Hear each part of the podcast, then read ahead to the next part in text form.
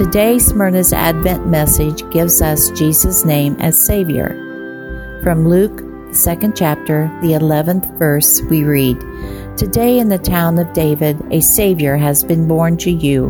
He is the Messiah, the Lord.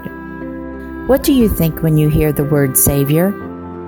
Dictionary definition says a person who saves, rescues, or delivers, the title of God, especially of Christ. The biblical definition says one who brings salvation, especially Jesus. Yes, that is exactly what Jesus does. He saves us from danger and or destruction. All we need to do is ask him to be in our heart and to believe. Jesus is our Savior who will protect and save us. Wishing you a very blessed Christmas, Smyrna invites you to worship with us on Sunday at 9 a.m. This Advent message is also available on demand at WRBIRadio.com.